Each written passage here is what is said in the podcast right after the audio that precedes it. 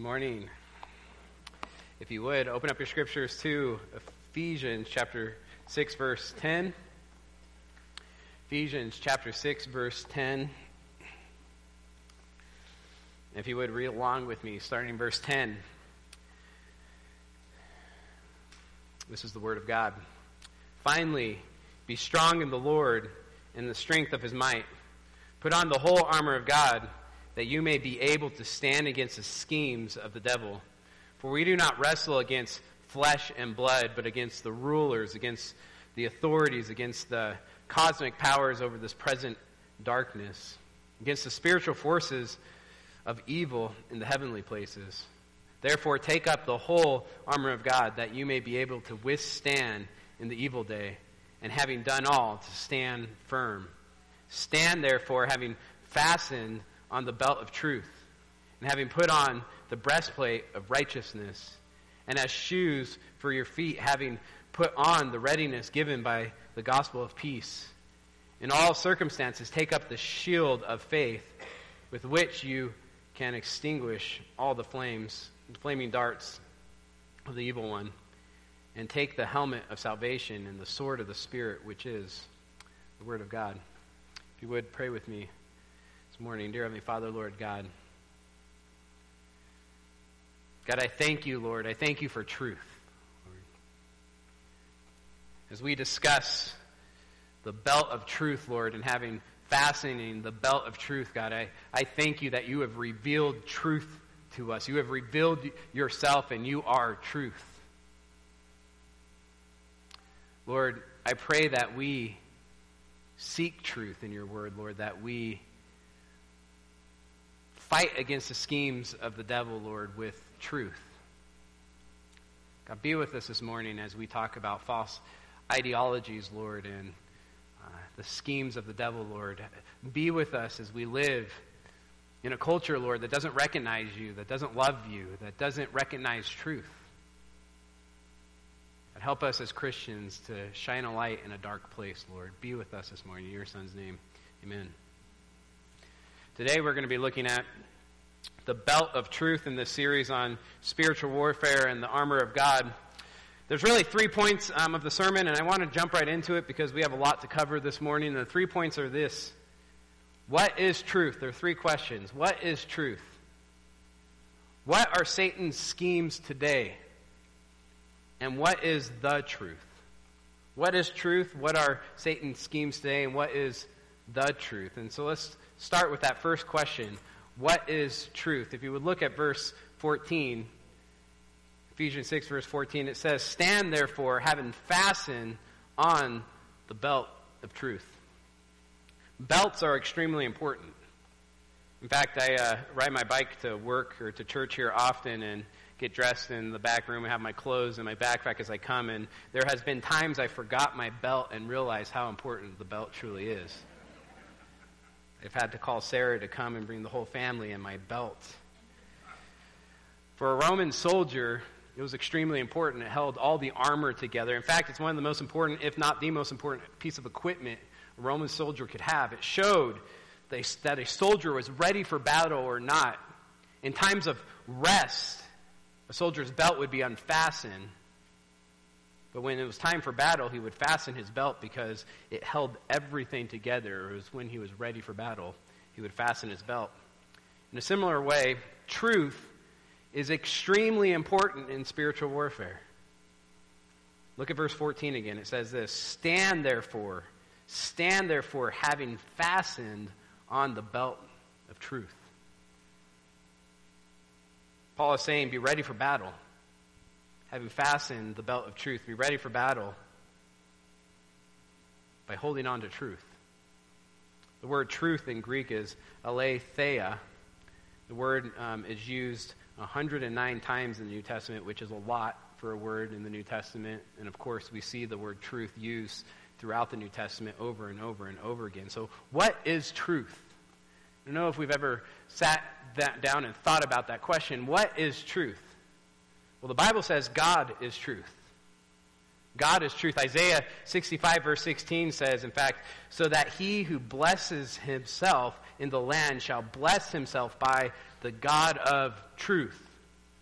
And he who takes an oath in the land shall swear by the God of truth. God is truth.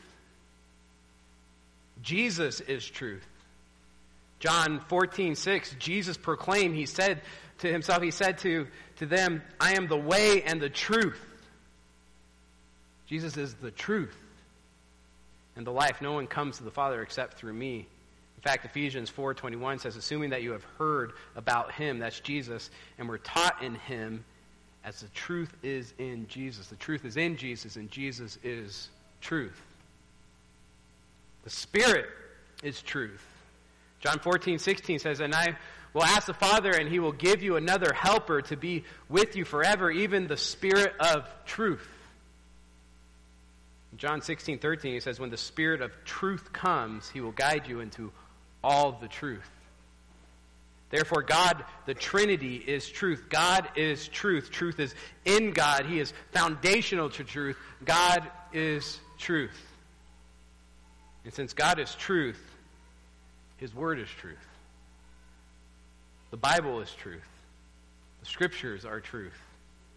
Colossians 3:16 says, "Let the word of Christ dwell in you richly." It's the same thing as just saying, "Let Christ dwell in you richly," which is the same thing as saying, "Let truth dwell in you richly," because Jesus is truth. John 17, 17 says this Sanctify them in the truth. Your word is truth. God's word is truth. So, what is truth? I think a biblical definition of truth would go something like this Truth is that which is consistent with the mind, will, glory, and being of God. Truth is the self expression of God, and we find this truth in the revelation of God. The Bible is God's self revelation. That word means reveal, it's Him revealing Himself to us. And since theology is the study of God, right? Theos means God, ology means study of. Since theology is the study of God, theology is a study of truth. Doctrine is, is truth claims, biblical doctrine. Right? These things are important theology and doctrine. Again, the Bible's definition of truth would be something that like this, that which is consistent with the mind, will, character, and glory and being of God. A philosophical definition of truth, which I think this is a good definition, is that truth is, is that which corresponds with reality. It's called the correspondence theory of truth. It's a good definition because reality is what is taught in Scripture. And what is taught in Scripture is the self expression of God. Therefore, truth is what corresponds with reality. God is truth. Therefore, it's not surprising when a person or a culture rejects God, they're also rejecting truth. They're rejecting truth, and eventually that will lead into absurdity. In fact, if you would, turn with me to Romans chapter 1, verse 18. This is a passage we go to often, just like Genesis 3. But there are certain passages in Scripture that just have a way of explaining things so well, and this is one of them. If you want to know our culture, in fact, you look at Romans 1:18.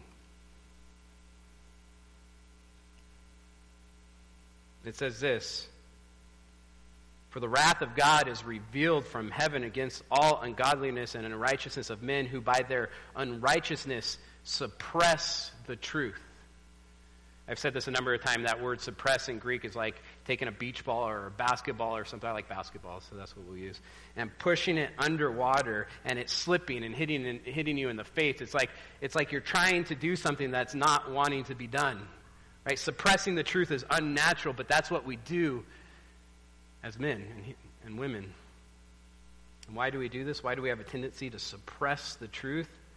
Well, it tells us by their unrighteousness, suppress the truth. In other words, it's because of sin, because of unrighteousness, because we don't like the truth. We have a tendency to suppress it. Look at verse 19.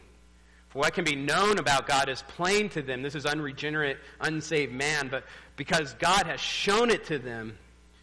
For his invisible attributes, namely his eternal power, divine nature, have been clearly perceived ever since the creation of the world in the things that have been made, so they are without excuse. This passage is saying that general revelation, that's creation, this is special revelation, but Jesus, or God revealing himself in creation tells us two things. One, there is a God, and two, we're not in right standing with him. Look at verse 20 again. It says this For his invisible attributes, namely his eternal power and divine nature, have been clearly perceived. It's clear. Ever since creation of the world and the things that have been made, so they are without excuse. Man is without excuse for not believing. For although they knew God, they did not honor him as God or give thanks to him but they became futile in their thinking and their foolish hearts were darkened. Ephesians 4:18 says something very similar. It says they were darkened in their understanding, and that Greek word for understanding really just means reasoning. They are darkened in their reasoning. Look at verse 21 again. So it says, For although they knew God, they did not honor him as God or give thanks to him, but they, they became futile in their thinking, and their foolish hearts were darkened. Claiming to be wise, they became fools. By not acknowledging God, by not worshiping God, you lose truth and become a fool. Listen, if you reject God, you are rejecting truth. If you reject truth, you are rejecting God because God is truth. Side note, this is the presuppositional argument for the existence of God. Right? Uh, apologetics, this is an apologetic argument. Apologetics is the reason for, for why we believe. It's the defense of the faith. And the presuppositional argument is, is an argument that for the existence of God that says this the proof of God is that without God you can't prove anything at all. In other words, if you don't start with God, you can't prove anything at all. And you, you lose the ability to know truth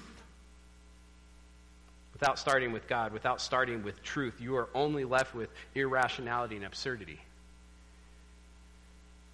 That's a long argument, and I don't have time to go through it. It would take weeks to go through the presuppositional argument of why that is, but, but I know it's a solid argument. This is how I know it's a solid argument. I've said this before because we live in a postmodern culture that says we can't know truth. You can't prove anything at all. There is no such thing as objective truth. Postmodern culture is an attack on truth.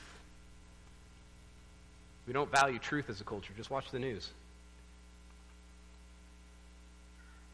Truth doesn't matter. Watch the politicians. Truth doesn't matter. claiming to be wise, verse 22, claiming to be wise, they became fools and exchange. Look at verse 23. Look at that word exchange. And exchange the glory of the immortal God for images resembling mortal man and birds and animals and creepy things. And listen to verse 23 again. It says this They exchanged. They exchanged the glory of the immortal God. They exchanged God. They exchanged worship of God for earthly things, for false worship for images resembling mortal man and birds and animals and creepy things, things of this world for false worship. Man exchanges. Look at verse 24. Therefore, God gave them up. It's God's judgment. You know what's interesting about this? It's such a just judgment. Right? We say we don't want you, God. We don't want you, God. And, and God finally judges that person and says, okay, you can have what you want. Therefore, God gave them up in the lust of their hearts to impurity, to the dishonoring of their bodies among themselves, because they exchanged. There's that word again. They exchanged. What did they exchange? They exchanged the truth. The truth about God for a lie, and worship and serve the creature rather than the creator who is blessed forever. Amen. Look at verse 25. They exchanged the truth, the truth about God, for a lie. This is Eve. We went over the story of Adam and Eve in Genesis 3 last week. Eve exchanged the truth for a lie. Satan came and tempted her. Satan said, Eat the fruit, right? Don't trust God. The lie was that God is not trustworthy, that God is not loving, that God is holding something back, that God is not good. That's the lie. The truth is, God loves Eve. That God, that God was good, He is trustworthy. And, and Eve exchanged the truth about God for a lie. Every time we sin, we exchange. We exchange the, the glory of God for earthly things. We exchange the truth for a lie. Sin is exchanging the truth for a lie. Listen, it's either Jesus or a lie. It's either Jesus or irrationality. It's either Jesus or absurdity. And we're called, Ephesians 6:14, to stand. Stand in warfare, therefore fastening on the belt of truth. We need to seek truth.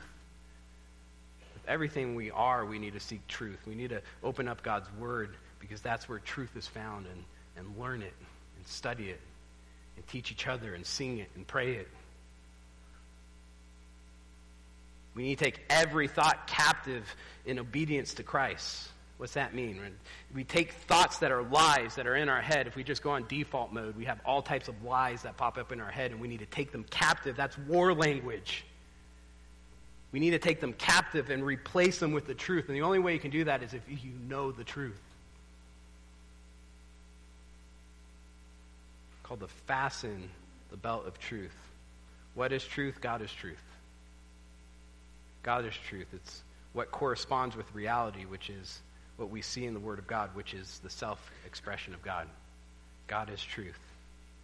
Second question I want to answer this morning is what are the schemes of Satan today? We looked at the schemes of Satan last week. We said that the battleground for spiritual warfare is the mind. The battleground for spiritual warfare is the mind. Satan disguises himself as an angel of light, that he, he is good, that he's, he's on our team, that he wants, wants what's good and he deceives us. Satan's schemes are to attack the mind. He attacks truth with lies. That's why he's called the father of lies. That's why he's just called the liar. He distorts the truth. Satan's weapons are lies, false teachings, false ideologies. In fact, Ephesians 2 2 says Satan is the prince of power of the air. In other words, his lies just fill the air of this world. 1 Timothy 1 4 says this Now the Spirit, that's the Holy Spirit, expressly says that in the later times some will depart from the faith by devoting themselves to deceitful spirits. Deceitful spirits, these, these false ideologies are called spirits here, or deceitful spirits and teaching of demons. Deceitful spirits, teachings of demons, this is Satan's weapons. They're false teachings, false ideologies. Paul just calls them spirits, deceitful spirits. In fact, John does the same thing in 1 John 4 1. John just calls the false teachers or, or the false teaching that's spreading through the church spirits. He says in 1 John 4 1, Beloved, do not believe every spirit. He's talking about the Gnostic heresy that's a false teaching, it's a false ideology, and he calls it a spirit because it comes from demons. 2 Corinthians 10:3 again it says this for though we walk in the flesh we are not waging war according to the flesh for the weapons of our warfare are not the flesh but have divine power to destroy strongholds. That's war language. Destroying destroying strongholds. We destroy arguments and every lofty opinion raised against the knowledge of God. We take every thought captive. Again war language to obey Christ. The mind, our thoughts, is the battleground of spiritual warfare. That's why we need truth. Colossians 2:8 says this, see to it that no one takes you captive. What's that? War language. A captive of war. See that you don't become a prisoner of war. How? By philosophies of and empty deceit by false teachings and false ideologies, according to human traditions, according to the elementary spirits. Again, Paul calls false teachings spirits because they come from demons of the world and not according to Christ. The mind is the battleground for spiritual warfare. The devil's weapons of mass destruction are lies, false teachings, false religions, false ideologies, and we fight his lies with truth. With truth. I want to switch gears this morning. Titus 1 9, I've said this before, tells me what my job is or my calling is as a pastor, and it's really two things. Titus 1 9 says this He must hold firm to the trustworthy word as taught, so that he may be able to give instruction in sound doctrine. I'm to give instruction in, in sound doctrine, which is truth. I'm to proclaim truth, to teach truth as a, as a, as a pastor. I'm to, called to teach this. And also, here's the other thing I'm called to do. And also to rebuke those who contradict it. I'm called to teach sound doctrine and to rebuke those right, false ideologies, even false teachers by name who contradict it. That's my calling. So I want to switch gears this morning and do my best to explain a false ideology I believe will destroy anything it touches. A false ideology that I believe is straight from Satan, a major threat to the church. The bell worship of today this false ideology has been called many things. I've talked about it before intersectionality, critical theory, critical race theory, applied postmodernism, but probably the most popular name right now is the social justice movement. I want to expose this false ideology this morning. Listen, we live in a postmodern society that I believe is morphing into something else before our eyes. I think many of you feel it but can't put your finger on it. I'm not a prophet, but I think 2020 will be etched into history, not because of the virus, not because of this election, but because there's a cultural shift that's happening right now.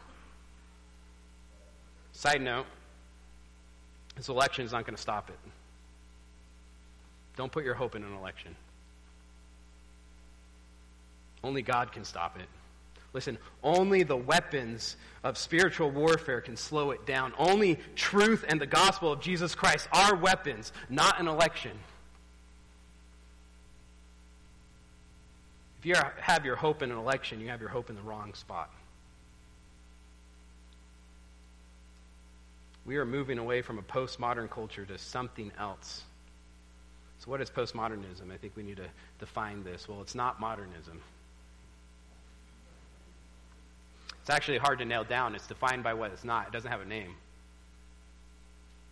It's past modernism. It's on the other side of modernism. That's what it's saying. It's past or post modernism. So, what's modernism? This need, we need to understand modernism to help us define postmodernism. Well, modernism can really be summed up in the ideas of the Enlightenment.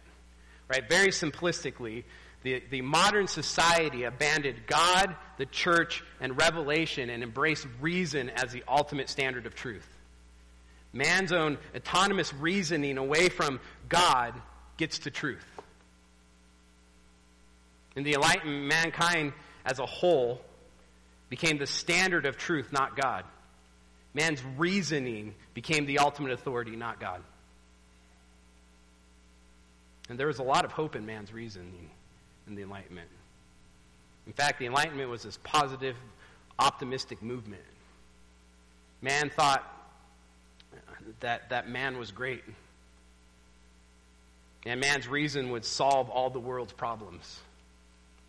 I mean, just think about it. The 17th and 18th centuries were, were pretty amazing centuries. There was modern society was seeing science and technology just booming, the exploration of the world, new medicine was being developed, the Industrial Revolution, the founding of America, this, this country that promised freedom, liberty, and, and happiness.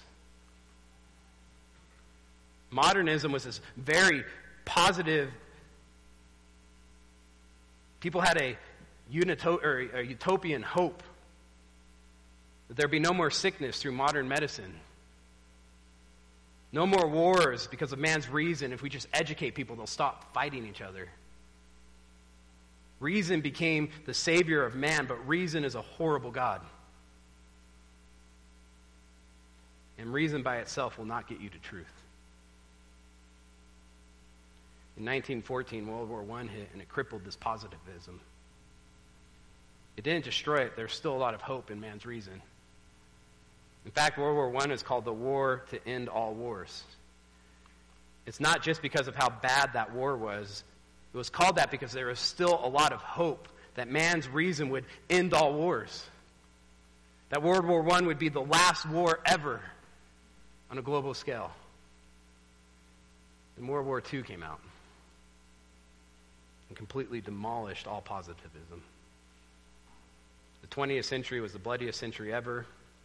Western civilization became a pessimistic culture, a skeptical culture, a radically skeptical culture, skepti- skeptical of everything, skepticism of authority, the anti authority movement, skepticism of patriotism, of love of, of country, skepticism of religion, skepticism of moral norms. We saw the sexual revolution and the drug culture of the 60s and 70s. But more than anything else, there is a skepticism of objective truth.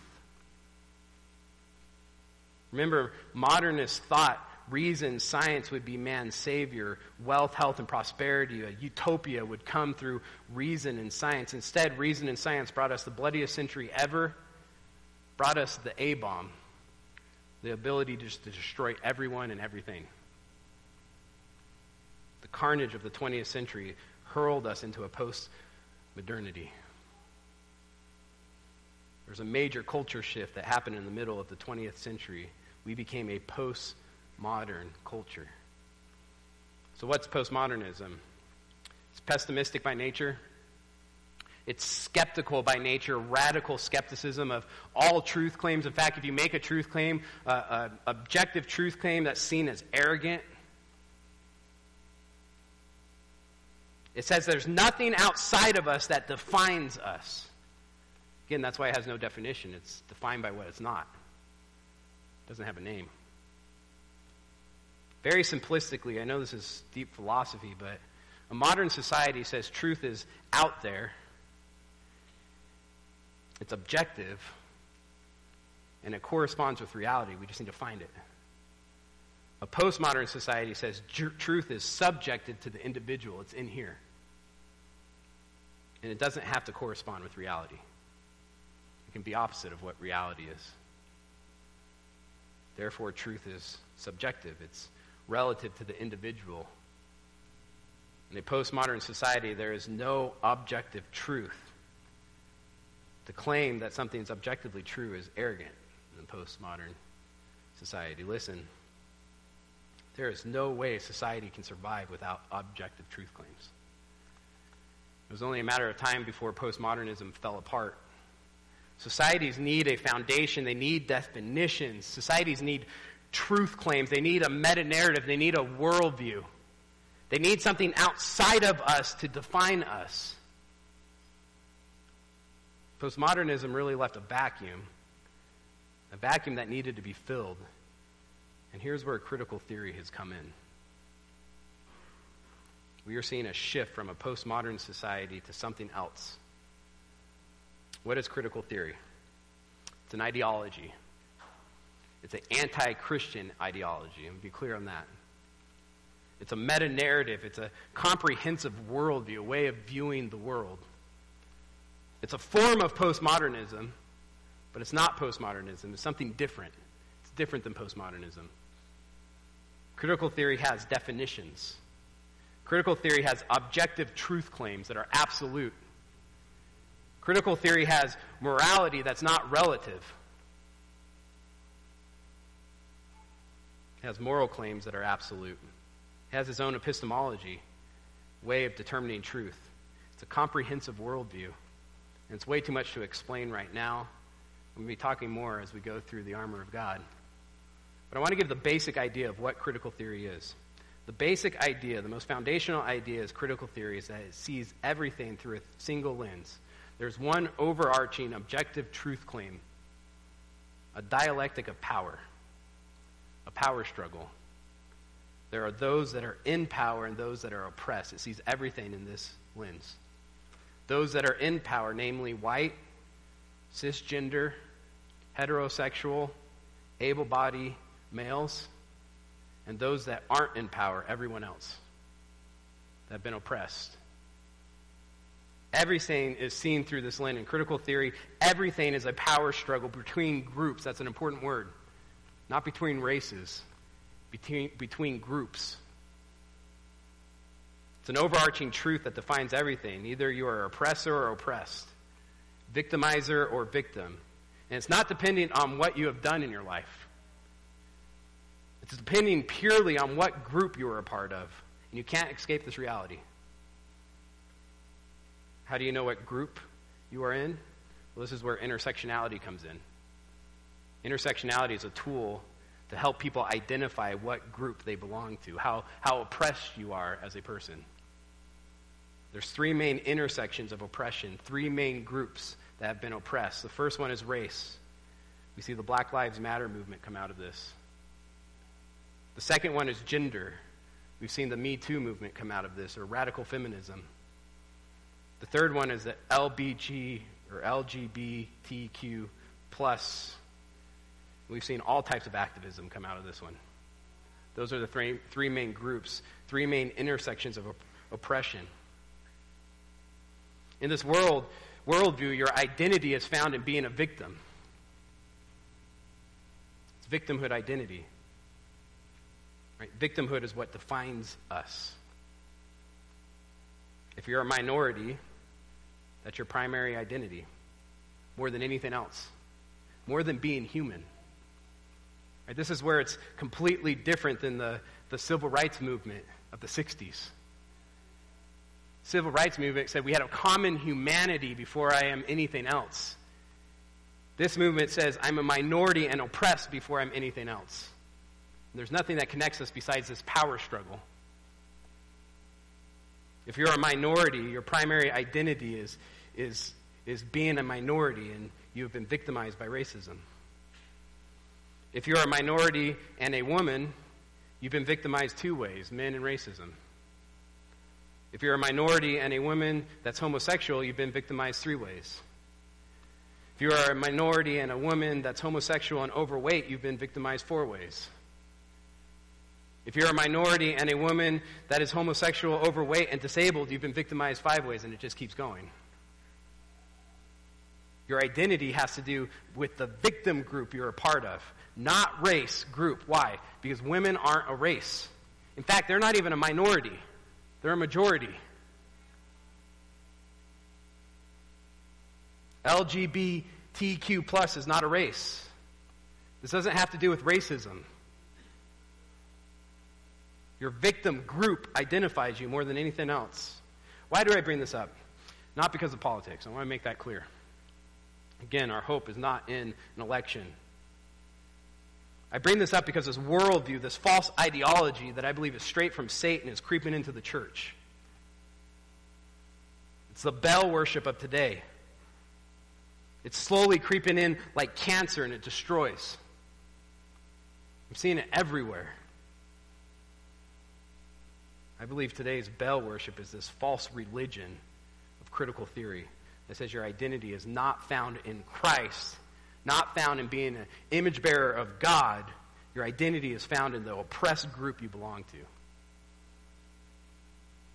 Lie from Satan, and it's an attack on truth. I think it's the biggest threat we've seen come against the church since theological liberalism of the 18th century that wiped out the church. 2 Corinthians 10:4 says, "For the weapons of our warfare are not of the flesh, but have divine power to destroy strongholds. We destroy arguments and every lofty opinion raised against the knowledge of God. We take every thought captive to obey Christ." Captive, war language. That's war language. We take lies captive, lies from Satan captive, and we replace them with truth. We fight against the devil's schemes with truth. And so that leads us to our third point this morning. What is the truth? What is the truth? I have six truths we need to hold on to to battle against this false ideology. This false ideology of critical theory, intersectionality, and the social justice movement. By the way, they redefine that word justice. It's not biblical justice, it's not justice.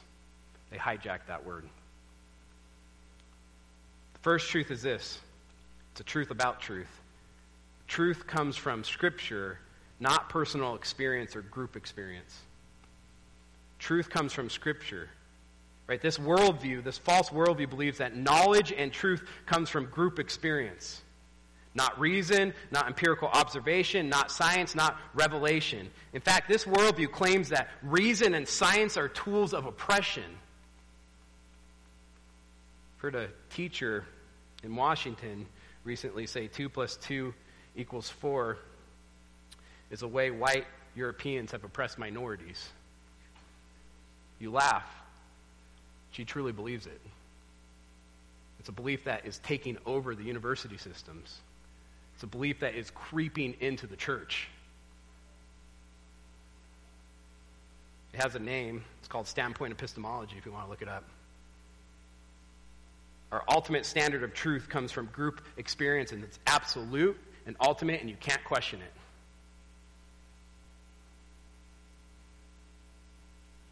But what have we learned, right? Truth is God. God is truth. Truth comes from God. Truth comes from His Word. Experience is helpful, just like reason is helpful, and empirical observation, which is your five senses, is helpful, but revelation is the ultimate standard of truth. Revelation is our ultimate authority. God's Word is truth. The second truth we need to hold on to racism is evil. Racism is evil. Listen, this false worldview will make race relations in our country worse. Much worse. You can't make everything about race. You can't look at everything as a power structure, struggle between groups and expect race relations to get better. It's not going to happen. And as racial tensions get worse, as we're seeing them right now in our culture, we need to remember that racism is a horrible evil. That's because of a biblical worldview. Racism is evil. There's two reasons why racism is evil. We all come from Adam, meaning there's only really one race, the human race. We're all brothers and sisters and cousins and distant cousins. Second reason, we're all made in the image of God. I don't care what ethnicity you are, you're made in the image of God and you're valuable. These are transcendent truths that connect us. Again, fundamental difference between the civil rights movement and what's happening today is the civil rights movement said these truths connect us. What's happening today says there's just a power struggle. That's what connects us. It'll lead to more race tensions. If you're a Christian, it does not matter what ethnicity you are, you are a brother in Christ. Listen, racism is a horrible evil, and the church needs to model unity. The church needs to model. Know, we need to point people to the gospel as a means of unity. We need to be an example of unity to a culture that's falling apart, a culture that's embracing hate more and more and more. A third truth we need to hold on to there are differences between men and women. The egalitarian movement is a major threat to the church. God has made men and women differently. Therefore, men and women are different. They're different. They're different biologically. Should be obvious, not in our culture. They have been given different roles, different roles within the church, within, within the family. They've been given different authorities, and, and this should be celebrated because they're meant to complement each other. A man and woman are meant to complement each other. And our difference is image God. Genesis 127 says, So God created man in his own image. In the image of God, he created him, male and female, he created them our difference in our, our, our unity, especially in marriage, images God. Men and women are different, yet are equal in value and worth. Both made in the image of God. Third truth we need to hold on to homosexuality is a sin. It's a sin. I, I, I want to be clear this is where this movement's going. It's not just me, it's people behind the social justice movement. That's what they say. They're not hiding this fact. If you read any critical race theory or critical theory or social justice advocate, this is exactly what they will say. Read Black Lives Matter's beliefs and, and mission statement. It, it, they say if you don't affirm, celebrate, and advocate for homosexuality and transgenderism, you're not welcome. We can't put one foot in and say we're only going this far. Homosexuality is a sin. The Bible is clear on this. Romans 1 26. For this reason, God gave them up to dishonorable passions. For their women exchanged natural, there's that word, exchange natural relations with those that are contrary to nature. And the men likewise gave up natural relations with women and were consumed with passion for one another, men committing shameful acts with men and receiving in themselves the due penalty of their error. Now, again, I want to be clear on this. We don't wrestle against flesh and blood. We don't wrestle against flesh and blood, meaning homosexuals aren't our enemies. We need to be clear on that. They're our mission field. They've been deceived. Listen, our hearts should break for them. If you have a son or daughter that's a homosexual, and there's a lot of you in this church, love on them. Love them. Show them that they're not the enemy. Love them, but, but love them by telling them truth. I'm going to say this, and I, I say this a lot, but truth without love is harsh. If you just go around spouting truth and you don't love the person, that's harsh. Truth without love is harsh. Love without truth is not love. You're not loving someone by hiding the truth. Sixth and final, and I think the most important truth we need to hold on to as Christian is that your identity is being in Christ, not being a victim. Your identity is being in Christ, not being a victim. The scriptures teach something radically different than intersectionality and victimhood identity. And I've preached many sermons on this recently, and as a matter of fact, all these truths I've been preaching on because I knew these were the truths we needed to hold on to to fight against this false ideology. There's only two identities that matter when it comes to mankind those that aren't saved, dead in trespasses and sins, and those that are saved, made alive in Christ. Those are the two overarching identities. They're the only ones that matter in this world. I'm not saying there isn't victims out there. I'm not saying that we shouldn't love people that have been abused take care of them and, and weep with them, have been, been through some hard circumstance. But you're not identified by that circumstance. You're not identified by that abuse. You're a Christian. You're identified by being in Christ. So we need to hold on to these six truths. We need to fasten the belt of truth. Truth comes from Scripture, not experience. Racism is evil. Men and women are made differently, they are different. Homosexuality is a sin. Your identity is being in Christ, not being a victim. We need to fasten the belt of truth. 2 Corinthians 10:4 again says, "For we for the weapons of our warfare are not of the flesh, but have divine power to destroy strongholds we destroy arguments and every lawfully opinion raised against the knowledge of God. We take every thought captive to obey Christ. We fight against false ideologies with truth. We need to be proclaimers and livers of truth. We need to point people to Christ, who is the truth, and to the gospel, and to the salvation that's being offered. Culture is changing around us, and I'm sad to see churches adopting these ideologies and organizations that claim to be Christian. But we need to be thinking through these things clearly, and we need to war against the schemes of the devil with truth. Let's pray. Dear Father God, Lord, I just pray for our church, Lord.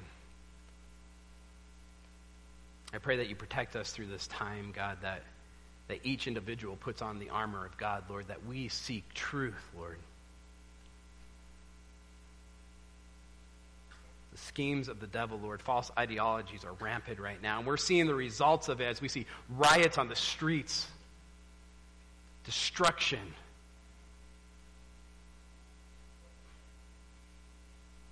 Help the church, Lord, to be unified. God, help us to be a light on a hill, Lord, that people see us and they, they see truth, Lord. They see truth lived out in how we love one another, Lord. That we proclaim truth, Lord. That we don't fall for the, the schemes of the devil, Lord. I just think of, of how sneaky he is, using racism and words like justice to try to trap us into a false ideology.